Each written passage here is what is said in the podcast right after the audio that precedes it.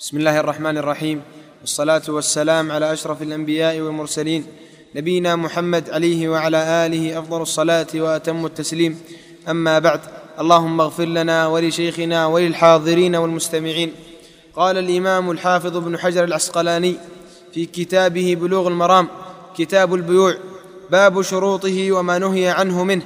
عن رفاعة بن رافع رضي الله تعالى عنه أن النبي صلى الله عليه وسلم سئل أي الكسب أطيب؟ قال عمل الرجل بيده وكل بيع مبرور. رواه البزار وصححه الحاكم. بسم الله الرحمن الرحيم. الحمد لله رب العالمين. صلى الله وسلم وبارك على نبينا محمد وعلى آله وأصحابه أجمعين. ما بعد فبعد أن ذكر المؤلف رحمه الله تعالى الربع الأول من العبادات ثنى بكتاب البيوع وما يلحق به ثم ثلث بكتاب النكاح وربع بكتاب الجنايات. والبيوع في الحقيقة هي جمع بيع وهو الحقيقة مبادلة مال بمال على سبيل التراضي بشرط ألا يخالف الشرع ولا يكون فيه ربا ولا بيع ما حرم الله تعالى. والبيع ينحصر في ثلاثة أنواع مضروبة في ثلاثة فتكون تسعة أنواع البيع دين وعين ومنفعة. فدين بدين هذا لا يجوز. بيع الكالي بالكالي بيع الدين بالدين. ودين بعين يبيع دين بعين. ودين بمنفعة. ومنفعة بدين ومنفعة بعين ومنفعة بمنفعة. يعني ثلاثة في ثلاثة. دين وعين ومنفعة. دين بدين لا يجوز. دين بعين يجوز. دين بمنفعة كذلك. عين بعين عين بمنفعة. هذه تسعة أنواع من البيوع كلها جائزة إلا بيع الدين بالدين بيع الكالي بالكالي فإنه لا يجوز. وشروط البيع التي يجوز البيع بها إذا تحققت ذكر منها العلماء بالاستقراء سبعة شروط. كون المبيع مملوكا للبائع أو مأذون له فيه فلا بد أن يكون تكون السلعة مأذون فيها البائع أو يملكها ملكا يحوزه بذلك. وأن يكون المبيع مالا والمال هو ما فيه نفع مباح لغير ضرورة. فلا بد أن يكون المال مباح لا يكون محرم ومشروق أو غير ذلك. ولا بد من معرفة الثمن هذا الشرط الثالث والمثمن لأن جهل أحدهما يسبب الغرر. لا بد من معرفة الثمن والمثمن. ويكون هذا الشرط الرابع المبيع مقدورا على تسليمه. فلا يجوز له أن يبيع الطير في الهواء ولا السمك في الماء ولا يبيع البعير الشارد ولا غير ذلك. ولا بد أن يكون مقدورا على تسليمه. والخامس الرضا بين الطرفين بين البائع والمشتري. هذا ينبغي أن يكون الشرط الأول. وكذلك الشرط السادس الرشد. لا بد أن يكون البائع والمبتاع رشيد أي مكلف رشيد. أما المجنون أو المعتوه أو الصغير أو غير ذلك لا يصح البيع من هؤلاء إلا في بعض الأطفال في بعض الأشياء التي يوكلون عليها. والخلاصة أن هذه الشروط لا بد منها لصحة البيع. والبيوع المنهي عنها كثيرة التي تخالف الشرع وهي ستأتي إن شاء الله في الأحاديث. فكل بيع خالف الشروط السابقة يكون باطلا كبيع الملامسة وهو أن يقول أي ثوب لمسته فهو لك بكذا أو بيع المسلم على بيع أخيه أو بيع الحصاة أي حصاة إذا رميت بالحصاة فأي ثوب وقعت عليه فلك بكذا أو بعتك ما تبلغ الحصاة من رميتك هكذا هذه بيوع الغرر. المنهي عنها. بيع الحاضر للبادي وبيع النجش وبيعتين في بيعه والربا بيع المحاقلة وبيع السنور أي الهرة وبيع السباع. هذه كلها من البيوع المنهي عنها. وبيع في المسجد والبيع بعد نداء الجمعة الثاني الثاني عشر بيع الغرر. بيع حبل الحبلة ويأتي إن شاء الله تفسيره. بيع عسب الفحل أي ماء الفحل. وبيع ما ليس عندك وهو النوع الخامس عشر من أنواع المنهي عنها. السادس عشر بيع البيع المحرم كذلك بيع الثمر قبل بدو صلاحه وبيع الحب قبل أن يشتد وبيع الكلب وبيع الطعام قبل قبضه وبيع النجش كما تقدم بيع الحاضر وغير ذلك من أنواع البيوع المنهي عنها التي تأتي في الأحاديث إن شاء الله تعالى. ذكر المؤلف رحمه الله تعالى هذا الحديث وقوله عن رفاعة بن رافع رضي الله عنه أن النبي صلى الله عليه وسلم سئل أي الكسب أطيب؟ قال عمل الرجل بيده وكل بيع مبرور. لا شك أن أطيب الكسب هو عمل الرجل بيده وكل بيع مبرور والبيع المبرور هو الذي توفرت فيه الشروط وانتفت الموانع فهو بيع حلال توفرت الشروط المشترطة في صحته وانتفت الموانع بحيث لا يكون من البيوع المنهي عنها. اختلف الناس في أطيب الكسب ولكن أطيب الكسب كما ثبت عن النبي عليه الصلاة والسلام عمل الرجل بيده. قال قوم التجارة قال قوم الزراعة قال قوم الخلاصه أن الزراعة والتجارة كلها من البيع من عمل العمل بيد وأعظم الكسب الغنائم لأن الله تعالى اختارها لنبيه صلوات الله وسلامه عليه. نعم. أحسن عليك ذكرت ستة شروط نعم. ستة شروط ذكرت نعم. أقول ستة شروط. باقي شرط ومنهم من قال شرط سادس وهو البيع منجزا. نعم. كمل. أحسن الله إليك. وعن جابر بن عبد الله رضي الله تعالى عنهما أنه سمع رسول الله صلى الله عليه وسلم يقول عام الفتح وهو بمكة إن الله ورسوله حرم بيع الخمر والميتة والخنزير والأصنام فقيل يا رسول الله أرأيت شحوم الميتة؟ فإنها تطلى بها السفن وتدهن بها الجلود ويستصبح بها الناس. فقال لا هو حرام. ثم قال رسول الله صلى الله عليه وسلم عند ذلك قاتل الله اليهود.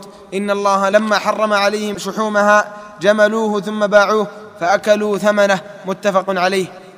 وهذا الحديث فيه بيان أمور نهى النبي عليه الصلاة والسلام عنها. فإنه النبي عليه الصلاة والسلام عام الفتح وهو بمكة قال إن الله حرم بيع الخمر. الخمر حرمها الله تعالى وحرمها رسوله عليه الصلاة والسلام. فلا يجوز بيعها كما لا يجوز شربها.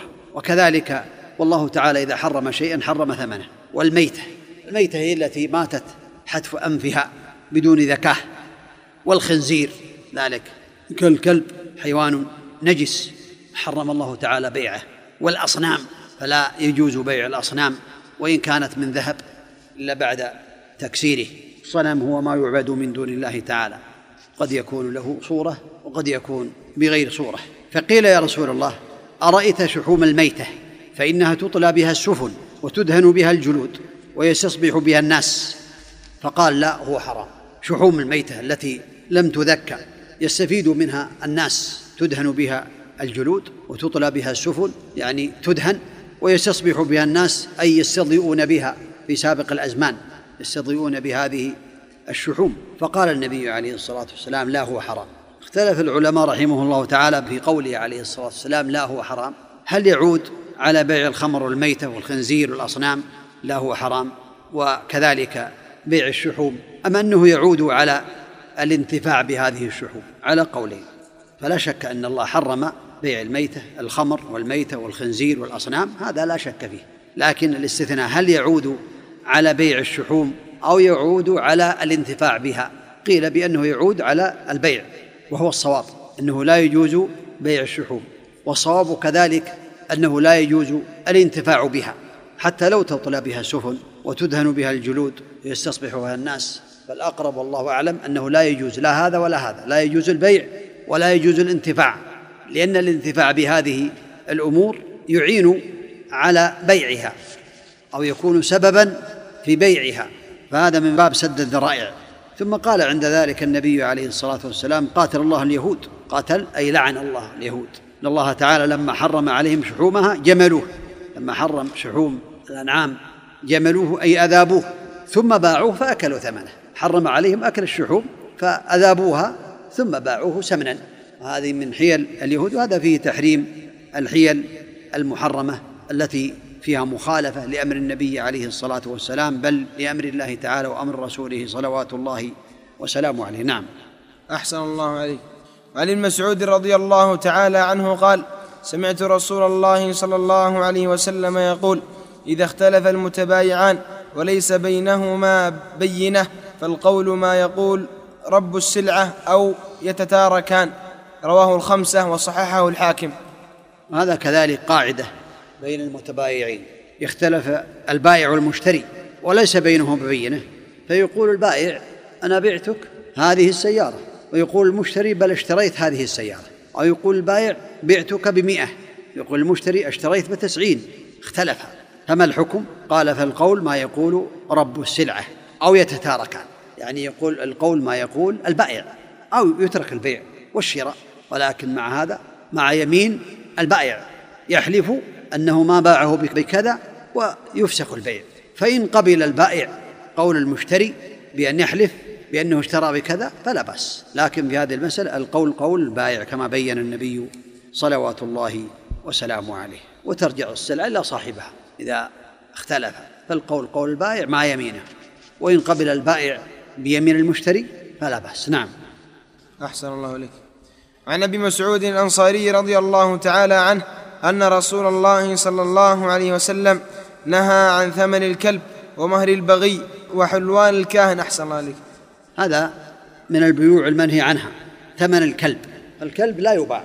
لا بأس أن يستخدم الكلب في ثلاث كما بين النبي عليه الصلاة والسلام ما في الزراعة حراسة الزراعة أو الماشية أو الصيد لكن لا يكون عن طريق البيع ما عن طريق الهبة أو عن طريق غير طريق البيع. فإن النبي عليه الصلاة والسلام نهى عن ثمن الكلب. ومهر البغي مهر البغي قيل له مهر من باب التجاوز. البغي ما تأخذه الزانية على زناها. وكذلك حلوان الكاهن أي ما يأخذه الكاهن على كهانته والله تعالى حرم الزنا وحرمه رسوله عليه الصلاة والسلام فهو حرام إلى يوم القيامة. ولكن مع ذلك لو حصل شيء من هذا المال فإنه ينفق في ما ينفع الناس في طرقات أو في غيرها.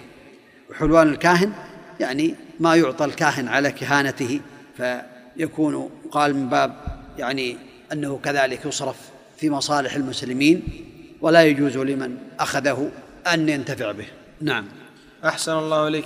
وعن جابر بن عبد الله رضي الله عنهما أنه كان يسير على جمل له قد أعيا فأراد أن يسيبه قال فلحقني النبي صلى الله عليه وسلم فدعا لي وضربه فسار سيرا لم يسر مثله قال بعنيه بوقية.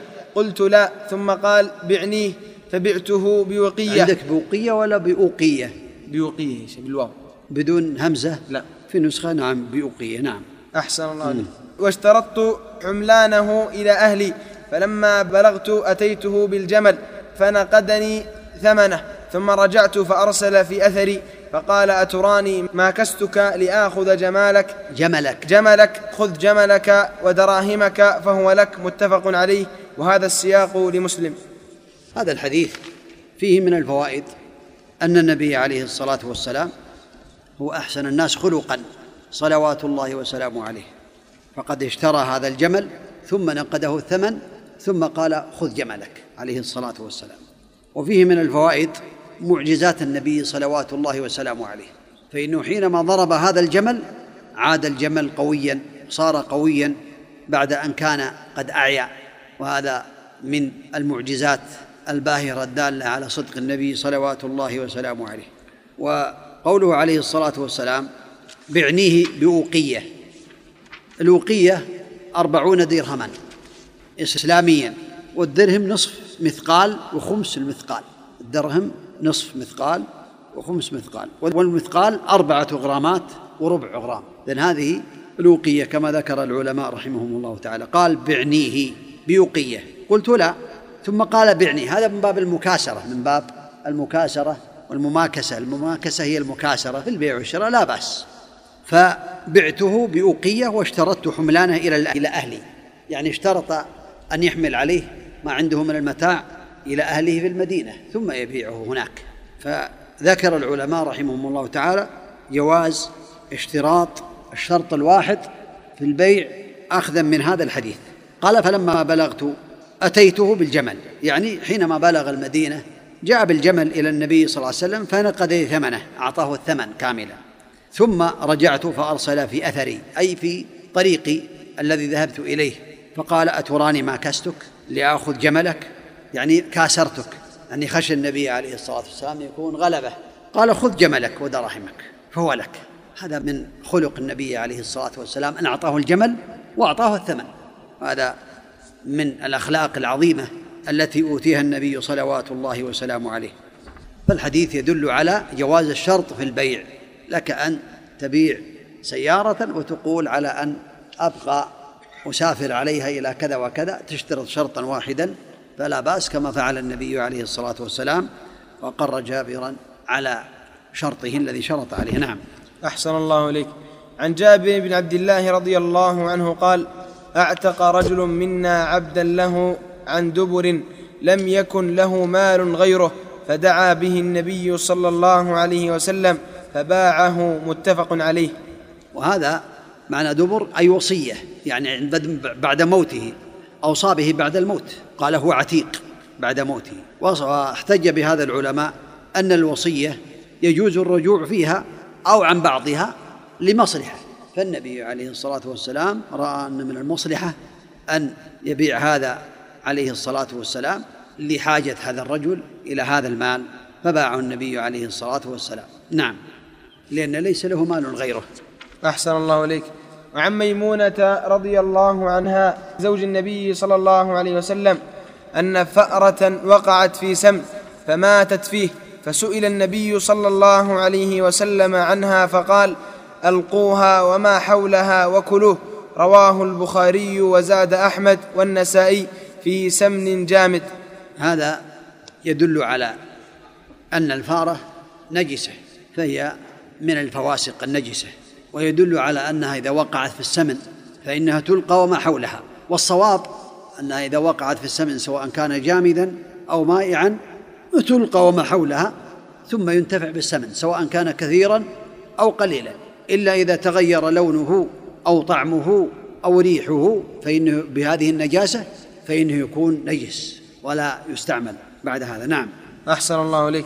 وعن أبي هريرة رضي الله عنه قال قال رسول الله صلى الله عليه وسلم إذا وقعت الفأرة في السمن فإن كان جامدا فألقوها وما حولها وإن كان مايعا فلا تقربوه رواه أحمد وأبو داود وقد حكم عليه البخاري وأبو حاتم بالوهم.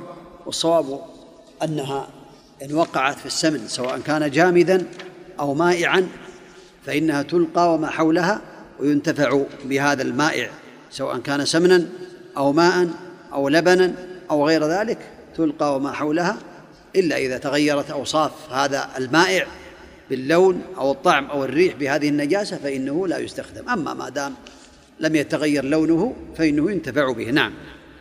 أحسن الله إليك. وعن أبي الزبير قال سألت جابرا عن السنور والكلب فقال زجر النبي صلى الله عليه وسلم عن ذلك رواه مسلم والنسائي وزاد إلا كلب صيد. وهذا يدل على تحريم بيع الكلب وبيع الهر السنور. فلا يباع السنور الذي هو الهر ولا يباع الكلب. لا يمنع أن ينتفع به. بالسنور والهر لا يمنع أن ينتفع به لكنه لا يباع. وكلب كذلك لا يمنع أن ينتفع به في ثلاث في الصيد أو في الماشية أو في حراسة الزرع. لا مانع لكن لا يباع السنور والهر ولا الكلب لا تباع كلها. نعم حرام بيعها. نعم. أحسن الله إليك. عن عائشة رضي الله عنها قالت جاءتني بريرة فقالت كاتبت أهلي على تسع أواق في كل عام أوقية.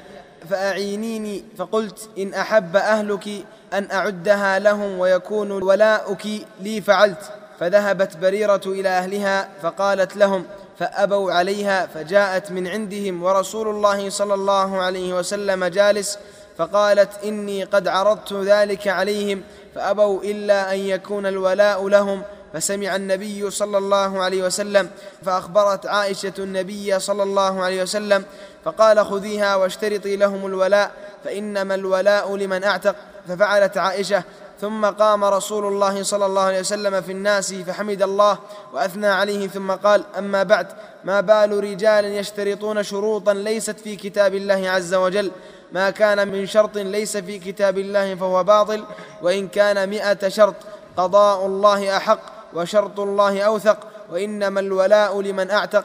متفق عليه واللفظ للبخاري وعند مسلم قال اشتريها واعتقيها واشترطي لهم الولاء. هذا الحديث فيه فوائد كثيرة.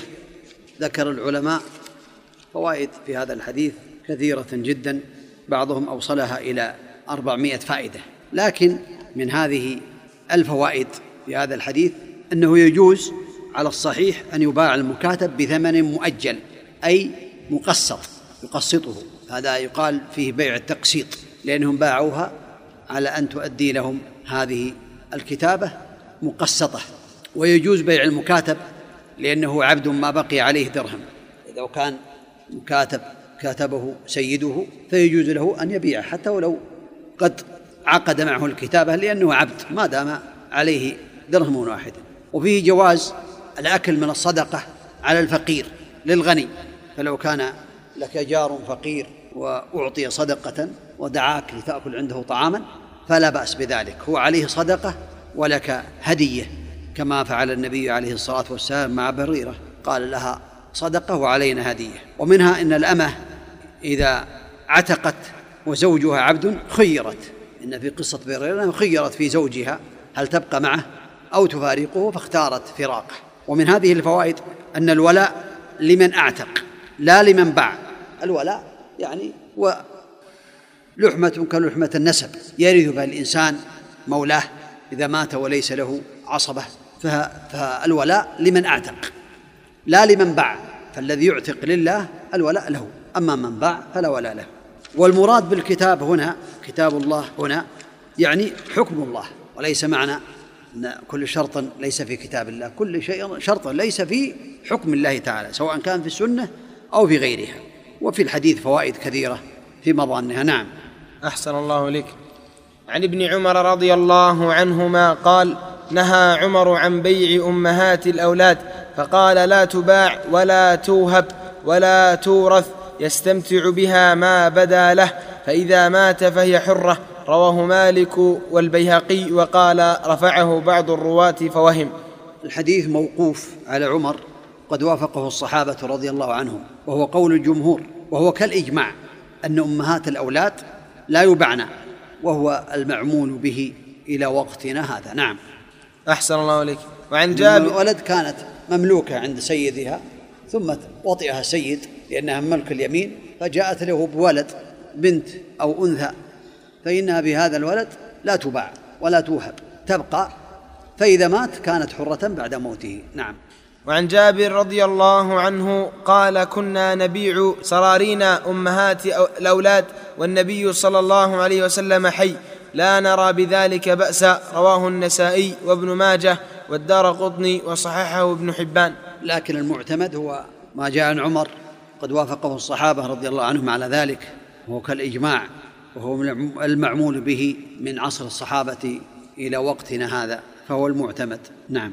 أحسن الله إليك. وعن جابر بن عبد الله رضي الله عنهما قال نهى رسول الله صلى الله عليه وسلم عن بيع فضل الماء رواه مسلم وزاد في رواية وعن بيع ضراب الجمل. هذا من البيوع المنهي عنها أن يباع فضل الماء أي الماء الزائد. حفر بئرا وكان فيها ماء كثير فإنه ينتفع بهذا الماء في زراعته وفي شربه وفي غير ذلك لكنه لا يمنع الناس لو أخذوا من هذا الماء الزائد. إن زاد على حاجته فلا يجوز له بيع هذا الماء الزائد لكنه لا يلزمه أن يعطي مكينة أو دلوا أو غير ذلك. فلو جاء إنسان بماطور أو جاء إنسان بمكينة أو جاء إنسان بدلو وأخذ من الماء الزائد فلا يمنعه ولا يبيعه هذا الماء. لكن لو حازه بمكينته في سيارته أو في بركته أو في خزانه حاز الماء أخذ الماء جاز له بيعه. إنسان أخذ الماء في وايت مثلا فله أن يبيعه لأنه حازه وأصبح من ملكه. أما كونه يبيع فضل الماء من البير فلا يجوز له ذلك لأن الناس شركاء في ثلاث في الماء والكلاء والنار فلا يجوز له ذلك. أما إذا كان الماء قليل لا يزيد على حاجته فإنه له أن يمنع. حفر بيرا وهذا الماء في البير لا يكفي مزرعته ولا يكفي أهله ولا يكفي شربه فله أن يمنعه. لكن الممنوع هو أن يمنع فضل الماء أو يبيع فضل الماء. نعم. أحسن الله إليك. عن ابن عمر رضي الله عنهما قال نهى رسول الله وعن ضراب الجمل هو يأتي يأتي إن شاء الله هو عسب الفحل. يعني ضراب الجمل بمعنى يبيع ضراب الجمل قل أعطيك جملي هذا يضرب إبلك بكذا وكذا. وهذا عسب الفحل بيع عسب الفحل ضراب الجمل لأن هذا من أخلاق المسلمين يعطى بدون شيء. هبة عطية ضراب الجمل نعم. وعن ابن عمر رضي الله عنهما قال نهى رسول الله صلى الله عليه وسلم عن عسب الفحل. رواه البخاري. عسب الفحل هو ماؤه في الضراب. هذا لا يباع. يعني لا يباع عسب الفحل يبيعه كما تقدم. وإنما يعطى هبة دية تعاونا على البر والتقوى ولا يباع. نعم. وعن ابن عمر رضي الله عنهما أن رسول الله صلى الله عليه وسلم نهى عن بيع حبل الحبلة وكان بيعا يبتاعه أهل الجاهلية. كان الرجل يبتاع الجزور إلى أن تنتج الناقة ثم تنتج التي في بطنها متفق عليه واللفظ للبخاري. هذا البيع من البيوع المحرمة المنهي عنها بيع حبل الحبلة. يعني يبيع يقول بعتك هذه السيارة إذا حبلت هذه البقرة أو هذا هذه الناقة ثم نتجت ثم حمل النتاج ثم نتج. هذا لأن المدة مجهولة الأجل مجهول. هذا تفسير. تفسير آخر قالوا بأنه يبيع نتاج النتاج يبيع حمل الحمل. حملت هذه الناقة ثم نتجت ثم حمل النتاج ثم نتج بعتك هذا النتاج بكذا وكذا. لأن هذا من باب الغرر. فنهى النبي عليه الصلاة والسلام عن بيع الغرر وهو يشمل المعنيين سواء كان الأجل عند نتاج النتاج أو كان البيع هو نتاج النتاج. كلها من الأمور المجهولة التي لا يجوز البيع فيها. نعم. أحسن الله إليك. عن ابن عمر رضي الله عنهما أن رسول الله صلى الله عليه وسلم نهى عن بيع الولاء وعن هبته متفق عليه. الولاء كالنسب والنسب لا يباع. نسبك من أخيك. هل تقول لشخص أنا أبيعك قرابتي من أخي؟ كذلك الولاء كالنسب لا يباع. فهذه العصوبة لا تباع ولا توهب. كما إن القرابة من النسب لا تباع. فلو قال رجل أنا بعتك قرابة قرابتي من أخي فأخوك لا يكون أخا له فهو أخوك ولو بعته فكذلك لا يباع الولاء نعم. أحسن الله إليك. عن أبي هريرة رضي الله عنه قال نهى رسول الله صلى الله عليه وسلم عن بيع الحصاة وعن بيع الغرر رواه مسلم. هذا يدل على البيوع المنهي عنها أن منها بيع الحصاة. كان يقول ما بلغت هذه الحصاة لك من هذه الأرض فهو لك. قد يكون الإنسان قويا يرمي قد يكون ضعيفا هذا فيه غرر. أو يقول ما وقعت عليه هذه الحصاة ارم بها فما وقعت عليه من الأغنام فهو لك أو من الثياب فهو لك. كذلك هذا غرر فلا يجوز هذا البيع لأن فيه غرر. وجهالة وكذلك الغرر. الغرر. يشمل كل بيع فيه مجهول وفيه غرر. لا يجوز نهى النبي عليه الصلاة والسلام عن ذلك. نعم. عن أبي هريرة رضي الله عنه أن رسول الله صلى الله عليه وسلم قال من اشترى طعاما فلا يبعه حتى يكتاله رواه مسلم. هذا يدل على أن من اشترى طعاما فإنه لا يبيعه وفي اللفظ الآخر حتى يقبضه. حتى يستوفيه. والمعنى لا يبيع الطعام حتى يحوزه ويستوفيه. عبر بالكيل عن القبض فليس له أن يبيع الطعام حتى يكتاله أي حتى يقبضه. فالمراد بالكيل هنا القبض. فلو كاله وأبقاه في حوزته حوزة البائع لا يجوز حتى يقبضه لأن هذا يسبب المشاحنات بين الناس. لا بد من القبض مع الكيل. نعم. لأن هذا يقطع النزاع بين الناس. نعم. أحسن الله إليك. وعن أبي هريرة رضي الله عنه قال نهى رسول الله صلى الله عليه وسلم عن بيعتين في بيعة رواه أحمد والنسائي وصححه الترمذي وابن حبان. ولأبي داود من باع بيعتين في بيعة فله أو كسهما أو الربا. أو كسهما. أو أحسن لك أو كسهما أو الربا. نعم. هذا الحديث له تفسيران. أحدهما شرط في عقد وهو عقد بعقد ومنه قول أبيعك هذا على أن تبيعني هذا. يعني أنا أبيعك هذه السيارة بشرط أن تبيعني هذه الأرض. أبيعك هذا على أن تقرضني هذا. يعني أبيعك هذا هذه الأرض على أن تقرضني ألف ريال مثلا. أبيعك هذا الشيء على أن تؤجرني هذه العمارة تأجيرا. أو أبيعك هذا على أن تعيرني هذا.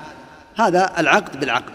فنهي عنه لكونه سببا للخصومة. ومن هذا حديث لا يحل سلف وبيع.